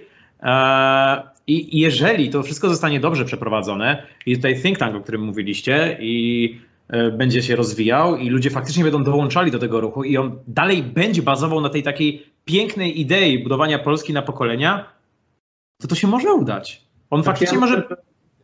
Mi się wydaje, że na Szymona Hołownię podziałało to, o czym już dzisiaj kilka razy mówiliśmy, czyli efekt świeżości, ale ten efekt nie dotyczy tego tylko, że wyborcy chcą na niego głosować, bo się jeszcze nim nie zdążyli rozczarować, tylko ten efekt świeżości polega też na tym, o czym ty powiedziałeś, że on się jeszcze w polityce nie skompromitował i jeszcze nie zdążył się tą polityką zmęczyć, więc na dobrą sprawę jest jednym z tych polityków, którym się jeszcze chce. To znaczy, to ewidentnie widać, myślę, właśnie na przykładzie tych dwóch kandydatów, którzy osiągnęli wynik wyborczy przed Szymonem Hołownią w wyborach prezydenckich, y, czyli na przykładzie Rafała Trzaskowskiego i Andrzeja Dudy. Mi się realnie wydaje, że zarówno jednemu, jak i drugiemu się już nie chce. Andrzejowi Dudzie oczywiście bardziej, ponieważ to jest jego druga kadencja, czyli najprawdopodobniej ostatnia. Natomiast Rafał Trzaskowski też nie jestem w stanie zauważyć, aby się jakoś bardzo angażował. Oczywiście ma do zarządzania największe miasto w Polsce, natomiast e, no, ustalmy, wszystko jest do pogodzenia, jeżeli się chce. W trakcie kampanii był w stanie to pogodzić e, z byciem zarządcą największego miasta w Polsce, a Szymon Hołownia no, jest ewidentnie pracowity i ewidentnie mu zależy. To znaczy dodaje codzienne live'y, odpowiada na komentarze na Twitterze, na Facebooku, na Instagramie i wydaje mi się, to jest to pole, które wielu, dla wielu polityków jest jeszcze niezgłębione i nieznane, a ono jest kluczowe przy poszerzaniu swojego elektoratu, ale też przy wychowywaniu tego elektoratu, który przy następnych wyborach pójdzie pierwszy raz głosować do parlamentu. No, mnie właśnie przeraża ta aktywność Szymona Hołowni, jeżeli mogę tak powiedzieć, no bo nie wiem, Rafała Trzaskowskiego możemy czasem spotkać w jakimś warszawskim klubie, jak kłóci się z DJ-em. E, Andrzeja Dudę możemy zobaczyć na nartach, albo jak komentuje sobie jakieś śmieszne zdjęcia na Twitterze. A kurczę, Szymon Hołownia cały czas faktycznie siedzi i pracuje i on albo jeździ po tej Polsce, albo szuka jakichś nowych ludzi do, e, do swojej powstającej partii, albo cały czas robi live'y, albo cały czas faktycznie odpowiada. Znaczy, no dobra, no on prawdopodobnie nie odpowiada bezpośrednio w komentarzach, bo ma od tego ludzi, okej, okay, ale no nie wiem, mam takie wrażenie, że otwieram lodówkę i tam jest Szymon Hołownia to robi to naprawdę dobrze, bo jest pół roku po wyborach, a no, mi się wydaje, że jeszcze nawet nie jestem zmęczony tym, ba, jestem wręcz zaciekawiony. No ale dobra, e, tutaj już nie pozwolę wam tego skonfrontować. E, przechodzimy do części takiej ostatniej dużej naszej części dyskusji, e, czyli skoro przerobiliśmy wybory, przerobiliśmy opozycję, no to co nam pozostało? pozostało nam to, o czym dyskutowaliśmy przez cały rok, czyli Zjednoczona Prawica. Ten wielki kolos, który drży i który nie wiadomo, czy się rozpadnie, czy nie. Michał, krótko, wróżysz przyspieszone wybory w tym roku? To wszystko zależy od Zbigniewa Ziobry. I no, to jest ta jedyna osoba, od której to wszystko realnie tak naprawdę zależy. No druga to jest Jarosław Kaczyński, no ale pytanie na ile prezes Prawa i Sprawiedliwości i obecnie wicepremier pozwoli, żeby wciąż ogon merdał psem. Wydaje mi się, że Jarosław Kaczyński zdaje sobie w jakimś stopniu sprawę z tego, o czym już dzisiaj powiedziałem, czyli że to były najprawdopodobniej ostatnie wybory wygrane przez Prawo i Sprawiedliwość. Więc wydaje mi się, że będzie próbował wykorzystać te trzy lata, które są przed nim, do maksimum i nie pójdzie na zwarcie i nie pójdzie na przedterminowe wybory. Także no, wydaje mi się, że byt ten będzie trwał. Nawet wydaje mi się, że wchodzi w grę scenariusz, w którym do Prawa i Sprawiedliwości, albo nawet do tego bardziej prawego skrzydła, jakim jest Solidarna Polska, przytuli się Paweł Kukiz lub część posłów, którzy zanim odeszli z koalicji polskiej. Kuba, wybory w tym roku? E, szczerze mówiąc, raczej się nie spodziewam tego. Bardziej bym zwracał uwagę na to, że Jarosław Kaczyński będzie tak stopniowo może nawet podbierał posłów z Solidarnej Polski i jednocześnie dążył do tego, żeby w 2023 roku nie dopuścić na listy wyborcze Solidarnej Polski, bo być może Mm, porozumienie Jarosława Gowina się znajdzie jednak na, na listach, e, mimo sprzeciwu e, przy wyborach majowych e, i wiążący z tym pakt dwóch Jarosławów, ale jeżeli tak naprawdę mm, spojrzymy na to, co będzie się w tym roku dziać, to być może w pierwszym półroczu będą kolejne zawirowania sądownicze, E, które będą wywołane e, wokół sądów i, może, e, i w roli głównej oczywiście Solidarna Polska. I zobaczymy, co wówczas będzie się działo, czy, czy, czy PiS będzie jakoś zdecydowanie działać lub też nie. A jednocześnie w tym roku jedyną najważniejszą rzeczą, która będzie mm, jakby spajać jakby cały obóz, to to, żeby jak najszybciej wyjść z pandemii i wówczas liczyć na to, że Polacy trochę może zapomną o tym, co się działo i pójdą notowania do, do góry i się odbiją od e, ściany sondażowej, która istnieje po wyboru e, po wyroku mm, Trybunału Konstytucyjnego w sprawie e, aborcji. To chyba na ten moment tyle. Okej.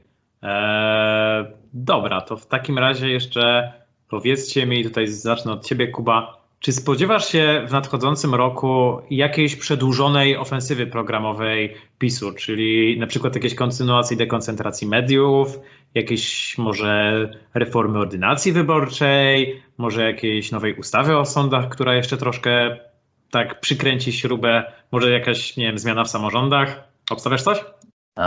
Nie wiem, czy tak słyszeliście, jakby jakiś miesiąc temu było coś e, takie nawiązanie w prasie e, o tym, że, e, że jest stworzony pewien dokument, taka strategia PiSu na jakby na lata, w której miałoby być wzięte takie pomysł do tego, żeby była dalsza reforma sądów i też centralizacja, postępująca dalsza centralizacja, w tym działanie ku temu, żeby zmniejszyć rolę samorządów, więc być może to będzie jakby aspekt jakby odbierania też części może jakichś e, praw dla samorządów, aby, a być może będziemy świadkami tego, że, e, że coś jeszcze się pojawi e, takiego w związku z, z mediami, ale to jest kwestia takich trochę gdybań, gdyż jakby najważniejszym teraz clue tego, co, co spaja jakby w działaniu rządzących, to wyjście z pandemii i bez tego e, nie jest jakby mm, jakby taki pomyślony do tego, żeby coś większego, e, coś większego zdziałać. No jedyne, co się przebiło jeszcze e, w mediach, to to, że być może, jeżeli dojdzie do do zaszczepienia ponad 70% e, Polaków, to być może zostanie przedstawiony jakiś wielki program, taki New Deal polski, w którym e, e, premier Morawiecki miałby przedstawić na taki wielki plan na wyjście z kryzysu po pandemii, którym e, Polska miałaby zacząć się jakby wychodzić z tego kryzysu i zacząć się rozwijać. No może to będzie jakby, jakby najważniejszy projekt w tym roku. Zobaczymy. Mateusz Dilano Roosevelt brzmi pięknie. Michał, widzisz gdzieś ofensywę? Znaczy na razie ona pozostaje głównie, wydaje mi się, na tej płaszczyźnie ideologicznej, to znaczy nie sądzę, aby minister Czarnek zatrzymał się w tym, co robi, ani żeby ktokolwiek mógł. No nie, nie, nie. To nie wątpię i realnie boję się coraz bardziej. Oprócz tego, no, Trybunał Julii Przyłębskiej, jaki jest, wszyscy wiemy. Jaki jest Zbigniew Ziobro, też wszyscy wiemy. Także ja myślę, że dobra zmiana będzie postępować wciąż. A co do dekoncentracji mediów, no cóż, ostatnio Łokik e, wydał decyzję, na mocy której zakazano Agorze zakupu Eurozetu, w skład którego wchodzi również Radio Z, mówiąc, że będzie to strasznie e, monopolizowało część rynku medialnego w rękach jednej ze spółek. No i no, kurczę, no nie mogłem się oprzeć takiemu wrażeniu, że no, no tak, no faktycznie Agora nie może monopolizować rynku medialnego, bo nie ma nawet jednej rafinerii i nie jest spółką Skarbu Państwa. To znaczy, no, odwołuje się oczywiście do tego, co Orlen ostatnio zrobił z przejmowaniem e, presu polskiego i mm, znaczy presu wydawanego w Polsce, ale oczywiście tego złego zachodniego niemieckiego wszyscy wiemy. I e, no ja myślę, że tutaj będzie to tylko postępowało i galopowało to mnie jakoś bardzo niepokoi, bo oczywiście oprócz tego, że mm, Prawo i Sprawiedliwość poprzez Orlen dostało dostęp do multum periodyków wydawanych na terenie całego kraju, to również zyskało dostęp do witryn internetowych tych periodyków. No i tutaj, kto nie oglądał filmu Brexit albo nie śledził afery związanej z Cambridge Analytica, to e, polecam się zapoznać, czym to się może skończyć, bo wydaje mi się, że e, prędzej czy później to pójdzie w stronę badania zachowań internautów i kształtowania postaw ich wyborczych. No ale nie chcę też oczywiście tak prorokować i tak wyrokować i tylko... Ja śmiało. Natomiast wydaje mi się, że faktycznie y, Prawo i Sprawiedliwość w obliczu tych wszystkich okrzyków, które od października były wynoszone w powietrze i krzyczany na ulicach polskich miast, zwłaszcza na Żoliborzu, ale również też w tych mniejszych miejscowościach, w których po raz pierwszy w ich historii odbyły się jakiekolwiek demonstracje społeczne, to wydaje mi się, że Prawo i Sprawiedliwość i cały ten rząd jeszcze bardziej się chyba tylko zacietrzewiło i stwierdziło, że to, co oczywiście oni chcą robić, to jest najlepsze dla Polski, tylko są jakieś złe siły z zagranicy, z Marsa, z Wenus, no, Bóg wie jeden skąd. Z, no, no, oczywiście, że z Niemiec, no przecież, no i z Rosji jeszcze do spółki. No bo przecież oczywiście posłanki lewicy dzień po ogłoszeniu orzeczenia Trybunału Konstytucyjnego Julii Przyłębskiej usłyszały od prezesa Kaczyńskiego, że wszystkie są ruską agenturą, no i no kurczę, no wydaje mi się, że Prawo i Sprawiedliwość się tylko jeszcze bardziej utwardziło, ale je, wraz z nim utwardził się jego elektorat. I no, wydaje mi się, że też już e, podczas tych wszystkich protestów udało się obalić kilka mitów. Udało się obalić mit, że po wielu latach się udało obalić ten mit, że Polak koniecznie równa się katolik. To wydaje mi się, te protesty jednoznacznie podważyły i przekreśliły. I udało się też obalić mit, że osoby o poglądach liberalno-lewicowych są w Polsce takim śmiesznym marginesem, który może tak osiągnąć właśnie te platformowe do 30-40%, ale y, jest jednak mniejszością wciąż. I wydaje mi się, że to wszystko pokazało, jak bardzo nasz kraj jest podzielony na pół, a że już kończę, że Prawo i Sprawiedliwość od pięciu lat nie pokazuje niczego innego jak postawy no, w której jasno komunikuje wszystkim, że nie ma w tym kraju innej grupy społecznej, której potrzeby trzeba realizować niż jego elektorat. No to wydaje mi się, że obie strony sporu politycznego idą po prostu na zderzenie. I kiedy do tego zderzenia dojdzie, no to możemy mieć powtórkę z tego, co ostatnio oglądaliśmy na Kapitolu. Ja bym w sumie jeszcze dodał do tego, że oprócz tego opalonego mitu Polaka katolika, e, wydaje mi się, że też wracając do postaci Szymona Hołowni, on tak dosyć głośno obala mit, że e, mówiący, że katolik, zwłaszcza Polak, musi być skrajnym konserwatystą. Oczywiście nie nazwałbym Szymona Hołowni wielce progresywnym, ale no faktycznie na miano radykała i nawet radykalnego konserwatystą nie zasługuje. Dobra, w takim razie wydaje mi się, że skoro cały rok rozmawialiśmy o Zjednoczonej Prawicy i obawiam się, że jeszcze cały rok będziemy o niej rozmawiać, to możemy zostawić ten temat, bo on jeszcze będzie się przewijał wiele razy. Zadam Wam jeszcze jedno takie dosyć ważne, ogólne pytanie i przejdę do takich krótkich serii przewidywań, może, może Waszych prognoz. Ale jeszcze jedna rzecz. Czy Waszym zdaniem strajk kobiet powróci na wiosnę? i czy ma jakąkolwiek przyszłość. Niekoniecznie pod kierownictwem e, pani Marty Lempart. Michał? Kurczę, ja szczerze mówiąc nie lubię stawiać takich twardych tez odnośnie takich ważnych wydarzeń. Natomiast wydaje się, że na razie ofensywę e, lewicowo-postępową zatrzymała zima i święta Bożego Narodzenia.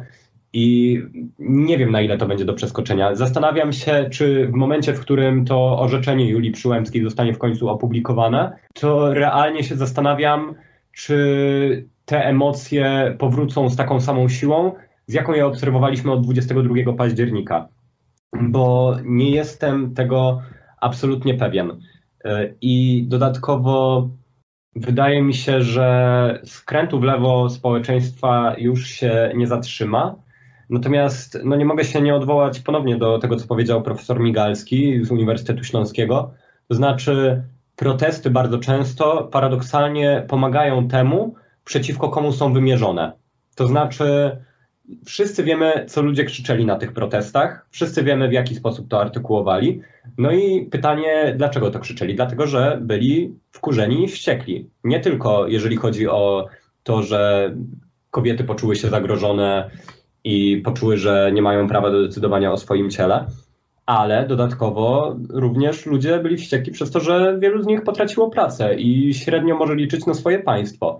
No i prawidło protestów według Migalskiego wygląda tak, że bardzo często w momencie, w którym ludzie już wyjdą na tą ulicę, już sobie pokrzyczą i już sobie trochę pomaszerują po tych miastach, no to już potem im się trochę mniej chcę, bo już te emocje osłabły, też trzeba żyć znowu, trzeba chodzić do pracy, ewentualnie dzieci wychowywać, etc., etc., etc. Więc e, wydaje mi się, że na pewno pierwsza fala wygasła. Czy będzie druga?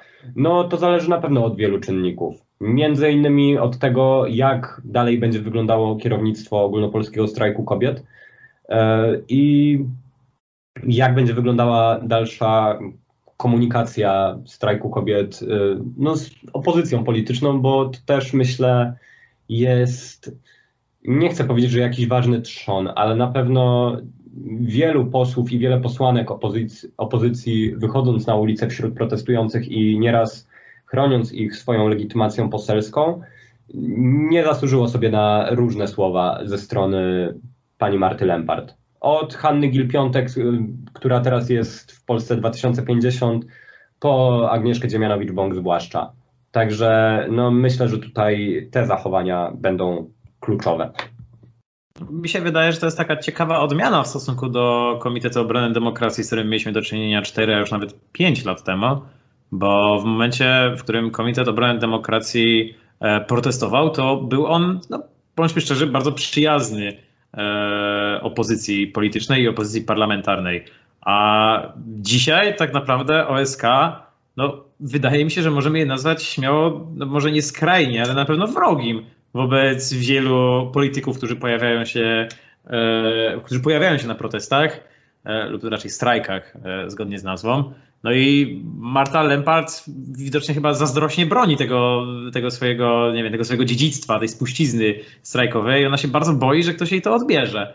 Ale to jest mm. bardzo przykre, bo ja bym oczekiwał chociaż minimalnej konsekwencji, żeby ona się w końcu zdecydowała. To znaczy, no, mówiąc e, trochę bardziej abstrakcyjnie, bo oczywiście wiemy, że Marcia Lempart jest bliżej w lewo, ale no albo w lewo, albo w prawo. To znaczy, w jednym momencie, kiedy brała udział w podcaście u Radosława Sikorskiego, powiedziała, że teraz na opozycji nie ma wrogów politycznych, nie ma przeciwników, wszyscy jesteśmy po jednej stronie. Do, tylko nie bardzo rozumiem, po co ona to mówiła, skoro zaraz potem postanowiła się tym w ogóle nie przejmować. To znaczy, jakby tych słów nie było. No, wydaje mi się, że mm, to Klementyna Suchanow w pewnym momencie powiedziała, kiedy była ta największa fala tych protestów i była akcja na Warszawę. Ona powiedziała, że one wszystkie musiały się uczyć na bieżąco, bo nie przewidywały, że ta fala protestów będzie aż taka. I wydaje mi się, że Martę Lempart to po prostu trochę przerosło. Mam nadzieję, że tego nie słucha, bo zdaję sobie sprawę, co mi powie i napisze. I Trzymamy kciuki. Tak, jeszcze raz? Mówię, że trzymamy kciuki na pewno za panią Lempart, jeżeli tego będzie słuchać. No tak, tak. To znaczy ja oczywiście życzę jej powodzenia, bo każdemu człowiekowi życzę dobrze. Natomiast yy, wydaje mi się, że to nie jest jakoś przesadzona ani jakoś bardzo brutalna diagnoza, że ją to trochę przerosło, no bo no ustalmy sobie, organizowanie działań na całą Polskę, no nie jedną osobę przerasta. No i, i tyle. Amen. Kuba, na wiosnę ludzie pojadą na Żoliborz, czy nie? Szczerze mówiąc, raczej obstawiam za tym, że może wyjdą, ale nie w takiej skali, jak to było na, na jesieni, e, ponieważ e, wtedy to było takie wielkie wkurzenie żeby nie powiedzieć jeszcze mocniej, e, na to, co się e, wydarzyło, bo w dobie e, pandemii zrobiono przytyczka w nos dla całego społeczeństwa poprzez takie orzeczenie, które de facto mm, zostało wydane przez Julię Szyłańską, ale mimo wszystko wiadomo, że e, taki wyrok mógł nie, za, nie, mógł e, nie zaistnieć bez e, decyzji Jarosława Kaczyńskiego. I zobaczymy, jakie będą emocje społeczne na wiosnę, ponieważ jakby sytuacja covidowa będzie determinować to, również będzie determinować to, co będzie się, się działo, czyli jeżeli będzie bardziej, e, mniej restrykcyjne obostrzenia, to i do tego dojdzie jeszcze e, wydane uzasadnienie e, tego wyroku, to wówczas może będzie, może nie. To jest takie gdywanie, może takie 50-50. Zobaczymy. Hmm, no dobra.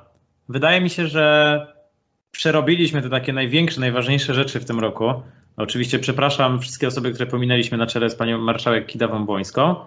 E, na koniec wam przygotowałem e, taką pewną listę wydarzeń, które mogą się zdarzyć w tym roku. I ja wam po kolei będę czytał po jednym wydarzeniu. Chciałbym, żebyście w momencie, w którym je usłyszycie, bez większego namysłu stwierdzili tak albo nie. Czy ono waszym zdaniem się zdarzy, czy nie. Tutaj, żeby zachować, e, żeby powstrzymać chaos, to może proszę, żeby Michał odpowiadał pierwszy, zaraz po nim Kuba. E, no, wydaje mi się, że tutaj nie będziemy toczyć jakichś większych dyskusji, chociaż faktycznie w momencie, w którym powstanie jakiś spór, którego się nie spodziewam, to pewnie was dopytam. To co, panowie, gotowi? Jasne. Zawsze. Gotowi. Dobra. Rok 2021. No, przepraszam, ale musiałem tak tradycyjnie wpisać jak co roku. Powrót Donalda Tuska na białym koniu, tak czy nie? Nie. Ile można? No. Ludzie Pawła Kukiza lądują w PiSie. 50-50. Jedni tak, inni nie. No, czyli tak. Chodzi mi oczywiście o jakieś, przynajmniej jedną osobę. Jakub? Pewnie jedna osoba będzie. To podejrzewam, że to jest poseł Zachajko. No tutaj widzę, że zbiegają się nasze myśli. E, pozdrawiamy pana posła. E, PiS zmienia premiera. Michał? Nie sądzę. Nie sądzę, nie, nie sądzę. To znaczy Morawiecki jest w zbyt dobrych łaskach u Jarosława Kaczyńskiego i to jest jego prymus. E, osobiście uważam, że nie, aczkolwiek jeżeli em, jeszcze w tym roku uda się jakby wygrać z pandemią, mówiąc tak w cudzysłowie, no to, to wówczas może pojawić się na białym koniu e, wierny sługa e, prezesa Karczyńskiego, czyli e, minister obrony narodowej obecny. Och, jak ja za nim tęsknię w mainstreamie. Dobra, dalej. E, Konfederacja się rozpada. Nie. Kuba? Nie widzę tego. Okej, no w sumie już na to odpowiedzieliśmy, ale tak się jak idę według listy, a nie chcę nic opuścić. Michał, e, Gowin opuszcza koalicję. Uuu. Nie sądzę. Nie, po, po krótkim namyśle stwierdzam, że jednak e, w duchu wrodzonej sobie przynajmniej narracji o odpowiedzialności za ojczyznę e, nie narazi Polski na rząd mniejszościowy. E, Widzowie powinni się smucić, że nie widzieli miny Michała tutaj właśnie. Jakub? W tym roku nie, aczkolwiek w najbliższych latach, e, przy końcu kadencji, może to wystąpić. Cza, cza, cza, cza, cza, to tutaj nie spoilerujmy, rozmawiamy dopiero o 2021. E, Michał, PiS przejmuje Senat. Nie, bezapelacyjnie nie. Hmm, Okej, Kuba? Znaczy, zbyt wiele prób już widzieliśmy, aby to się stało, a wydaje mi się, że jedyna realna sytuacja, do jakiej może PiS doprowadzić, to jest kiedy będzie stosunek 50 do 50, ale nie jest w stanie mieć 51. Ponieważ jest oczywiście posłanka niezrzeszona, która jest bardziej przychylna e, Prawu i Sprawiedliwości, natomiast jest w tej części większościowej, jeżeli chodzi o Senat. Pozostałych dwóch posłów niezależnych, no to jest e, Krzysztof Kwiatkowski z Łodzi, który no, był ministrem sprawiedliwości za czasów Platformy Obywatelskiej, no i mimo tego, że jest teraz bezpartyjny, no to z PiSem jest mu jeszcze bardziej nie po drodze, bo pamiętam jak e, przegrał wybory z Jerzym Kropiwnickim z PiSu w Łodzi prezydenckie, a kolejna osoba, no to wróć, przepraszam, się zamotałem, nie, nie e, bezpartyjny, ale są jeszcze posłowie ci z koalicji polskiej przede wszystkim. I no, No nie, tak. jestem sobie, nie jestem sobie w stanie wyobrazić, żeby Michał Kamiński czy Jan Filip Libicki, którzy obaj mają niepomierny po prostu uraz do Prawa i Sprawiedliwości, byli w stanie pójść z nimi ręka w rękę. Okej, Kuba? Nie widzę takiej możliwości i nie przedłużam te, tego. Szlachetnie. Michał, PSL zaczyna oficjalną współpracę z Polską 2050. Przy dobrych wiatrach i przy uwzględnieniu prawdopodobnego rozłamu w PSL-u na frakcję powiedzmy Zgorzelskiego, który zostanie przy tym jądrze twardym PSL-u i jeżeli Kosiniak zbierze wokół siebie odpowiednią liczbę ludzi, no to myślę, że to skrzydło Kosiniaka by prędzej dołączyło, aczkolwiek e, jeżeli mam na chwilę obecną odpowiedzieć, no to jeżeli Kosiniak chce przetrwać, a wydaje mi się, że chce przetrwać, to tak. Kuba? Wydaje mi się, że e, Szymon Hołownia nie chce się na razie wiązać z nikim, ale być może na poziomie takim samorządowym byłoby jakaś koalicja, ale na poziomie ogólnopolskim nie będzie czegoś takiego. Nie dojdzie. Okej. E, Już jesteśmy prawie w połowie. Teraz takie może ciekawsze. Michał, Leszek Miller tworzy swoje ugrupowanie polityczne. To takie Nie. dla koneserów. Nie, zdecydowanie nie, on już na to za stary jest. A, tam no. Mężczyznę poznaje się po tym, jak kończy, nie jak zaczyna. No i właśnie on już wydaje mi się, że kończy. Znaczy, wydaje mi się, że w tym Europarlamencie mu jest na tyle dobrze i na tyle wygodnie, że nie ma sensu próbować czegoś innego. Kuba? Jeszcze raz, y, możesz powtórzyć, bo Leszek, Leszek Miller tworzy swoje ugrupowanie polityczne. nie ma szans. Wygoda posadka w Europarlamencie z dobrymi pieniędzmi wystarczy na, dobre, na ostatnie lata jakby polityki. Zrozumiałe. A Klaudia Jachira przechodzi do Polski 2050. Bezapelacyjnie nie. Nie widzę tego. Prędzej ją widzę wrazem. Aż tak ją na lewo wyceniasz. Okej, Kuba? Nie widzę tego kompletnie. Okej, to To tutaj nie, jest to, ja ją, to nie jest to, że ja ją wyceniam na lewo, to jest to, że ja jej po prostu słucham. No, wycena i tak skąd się bierze. Dobra, pytanie w sumie bliźniacze z tym. E, Franciszek Sterczewski przychodzi do Polski 2050. No ja tutaj nie będę obiektywny, bo ja z nim ostatnio o tym rozmawiałem i... A no to dobrze, no to możesz, to możesz być cicho, żeby nie zdradzić tak, żadnych ja tajemnic. tutaj pominę. To tutaj właśnie muzyka z archiwum Mix powinna Przepraszam, polecieć. tak, Jakub? E, powiedzmy, że to jest bardziej możliwe niż u Klaudii Jachiry. Okej. E, Lewica kończy swoje konflikty i rozpoczyna ponowną ofensywę programową. Tak, nie. No to już o tym rozmawialiśmy, ale Tak. Tak, no też chcę przetrwać. Raczej się to nie skończy. Czyli okej. E, Michał, Borys Budka ogarnia platformę. Nie. Ba? Dziękuję. Prędzej Platforma Obywatelska, y, jak środowisko sędziowskie według profesora Strzembosza, sama, prędzej Platforma sama się oczyści, Samo się oczyści. niż Borys Budka ją będzie w stanie ogarnąć, a przynajmniej takie jest moje na chwilę obecną zdanie. Ba? Platforma będzie stagnacji, czyli Borys Budka nadal Czyli bez zmian. bez zmian. E, dobra, kilka ostatnich. Michał, zmiana na stołku prezesa PSL. Mm, tak. Tak, jestem, bez, jestem prawie że pewien, że tak. Oczywiście wszystko może się zdarzyć, ale wydaje mi się, że Kościniak-Kamysz znalazł się w bardzo chwiejnym dla siebie momencie. A muszę powiedzieć szczerze, że y, szkoda nie ze względu na moje sympatie polityczne, tylko raczej na to, że przyjemnie się obserwowało, jak przebudowuje tą najstarszą partię w Polsce i jak jemu realnie faktycznie zależy, jak się w to angażuje. No, faktycznie przebył on długą drogę. Kuba? Chyba jakoś nie Kamysz trzyma się na stanowisku, na spokojnie. Okej, ja osobiście trzymam kciuki. E, Michał, przetasowanie w rządzie. No, najdrobniejsze. Najdrobniejsze to myślę, że tak. Myślę, że tak. Nie wiem jeszcze na jakim stanowisku. Na pewno z tego co faworyci? słyszałem... Jeszcze raz? Jacyś faworyci? Janusz Kowalski. A, no ale nie, no to chodzi mi tylko o posady ministerialne, bo faktycznie sekretarze stanu, no to częściej się wymieniają. Mi chodzi stricte o ministerstwa. O posady ministerialne nie wiem, czy Adam Niedzielski w momencie, w którym już się skończy to, co się dzieje w związku z pandemią koronawirusa, nie będzie chciał po prostu już odejść. I to będzie absolutnie zrozumiałe, no bo już abstrahując od oceny jego działań, no to niewątpliwie się napracował. Podobnie jak Łukasz Szumowski wcześniej, chociaż e, są to dwa zupełnie różne typy prowadzenia tego resortu. No tak, Kuba? Jakiekolwiek przetasowanie na sto- stołku ministerialnym. Podejrzewam, że może być jakiś minimalny. Zobaczymy. Okej. Michał, Andrzej Duda wraca do aktywnej gry.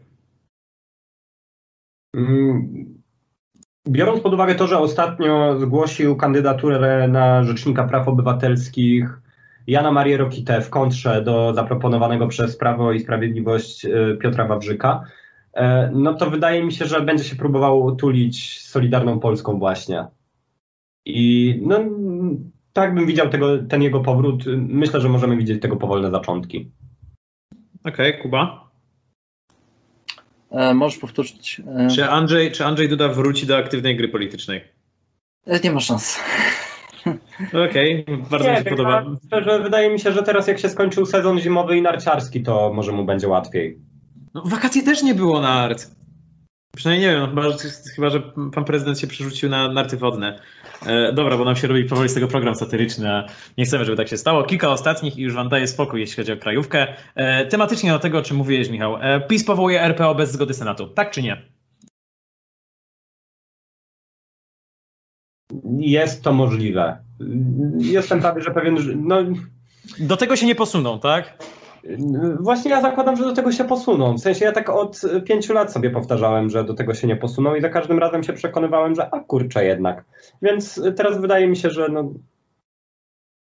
nie będą się sugerować względami formalnymi. Okej, Kuba? Nie, e, będzie nadal impas w tym. Więc zobaczymy, co będzie się dziać. No, Pracujemy okej. w przyszłym roku. Dobra, kilka ostatnich już. E, Michał, PiS przejmuje jakiś sejmik wojewódzki. Ciężko stwierdzić. No to już takie szczegóły wiem, ale, Przykro mi, że tak taka bezpieczna odpowiedź, natomiast e, wydaje mi się, że sezon na przejmowanie No, był zaraz po wyborach i wszyscy wiemy, co się stało z panem Kałużą na Śląsku. Pozdrawiamy. Tak, pozdrawiamy. No, pozdrawiamy w ogóle wszystkich, których dzisiaj wymieniliśmy. Ja nie wiem, czy nie spodziewać się jakiegoś pozwu, ale e, mniejsza. E, ewidentnie nie czuję tego. Wydaje mi się, że teraz, e, jak to się mówi, nie ma do tego klimatu. O. Kuba, jak oceniasz nasz klimat? Uważam, że nie będzie żadnych zmian. Okej. Okay. Michał, sędziowie Sądu Najwyższego przestają być lojalni. To dosyć łatwe.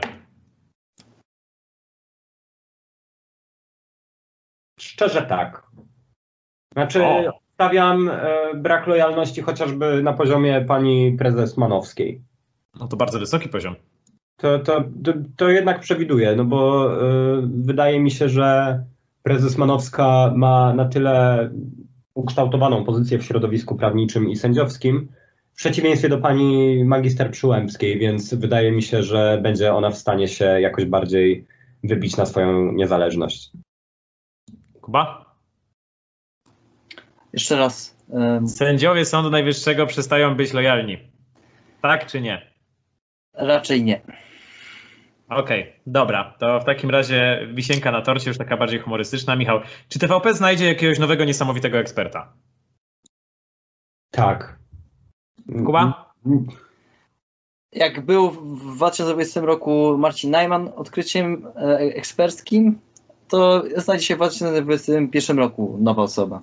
No, ja też, tak zakład, też tak zakładam, że ktoś dołączy do szeregów, e, szeregów ekspertów TVP Info. Ja e, Oczywiście wszyscy pozdrawiamy. No, w sumie, ale Edyta Górniak tuż po sezonie szczepionkowym, bo ona, ona teraz jest niezbyt, niezbyt się zgadza z agendą rządu, jeśli chodzi o szczepienia. Dobra, bo przy, podczas tej mojej listy trochę zamieniliśmy się w program satyryczny, ale niewątpliwie bardzo chciałem to zrobić, bo chwilę ją robiłem. Eee, no wiecie co, z godziny, którą mieliśmy poświęcić na krajówkę, wyszły nam dwie godziny. Ale cieszy mnie to. Cieszy mnie to, bo omówiliśmy naprawdę wiele spraw. Eee, podejrzewam, że już jesteście zmęczeni. Mm, I to zarówno tutaj moi, moi interlokutorzy, jak i słuchacze. Eee, ale pozdrawiam obu. Dziękuję jednym za uczestnictwo, dziękuję drugim za słuchanie. Eee, no i wydaje mi się, że możemy przejść do krajówki. Wbrew obietnicom stwierdziliśmy, że trzy godziny materiału to może być trochę za dużo jak na jeden raz.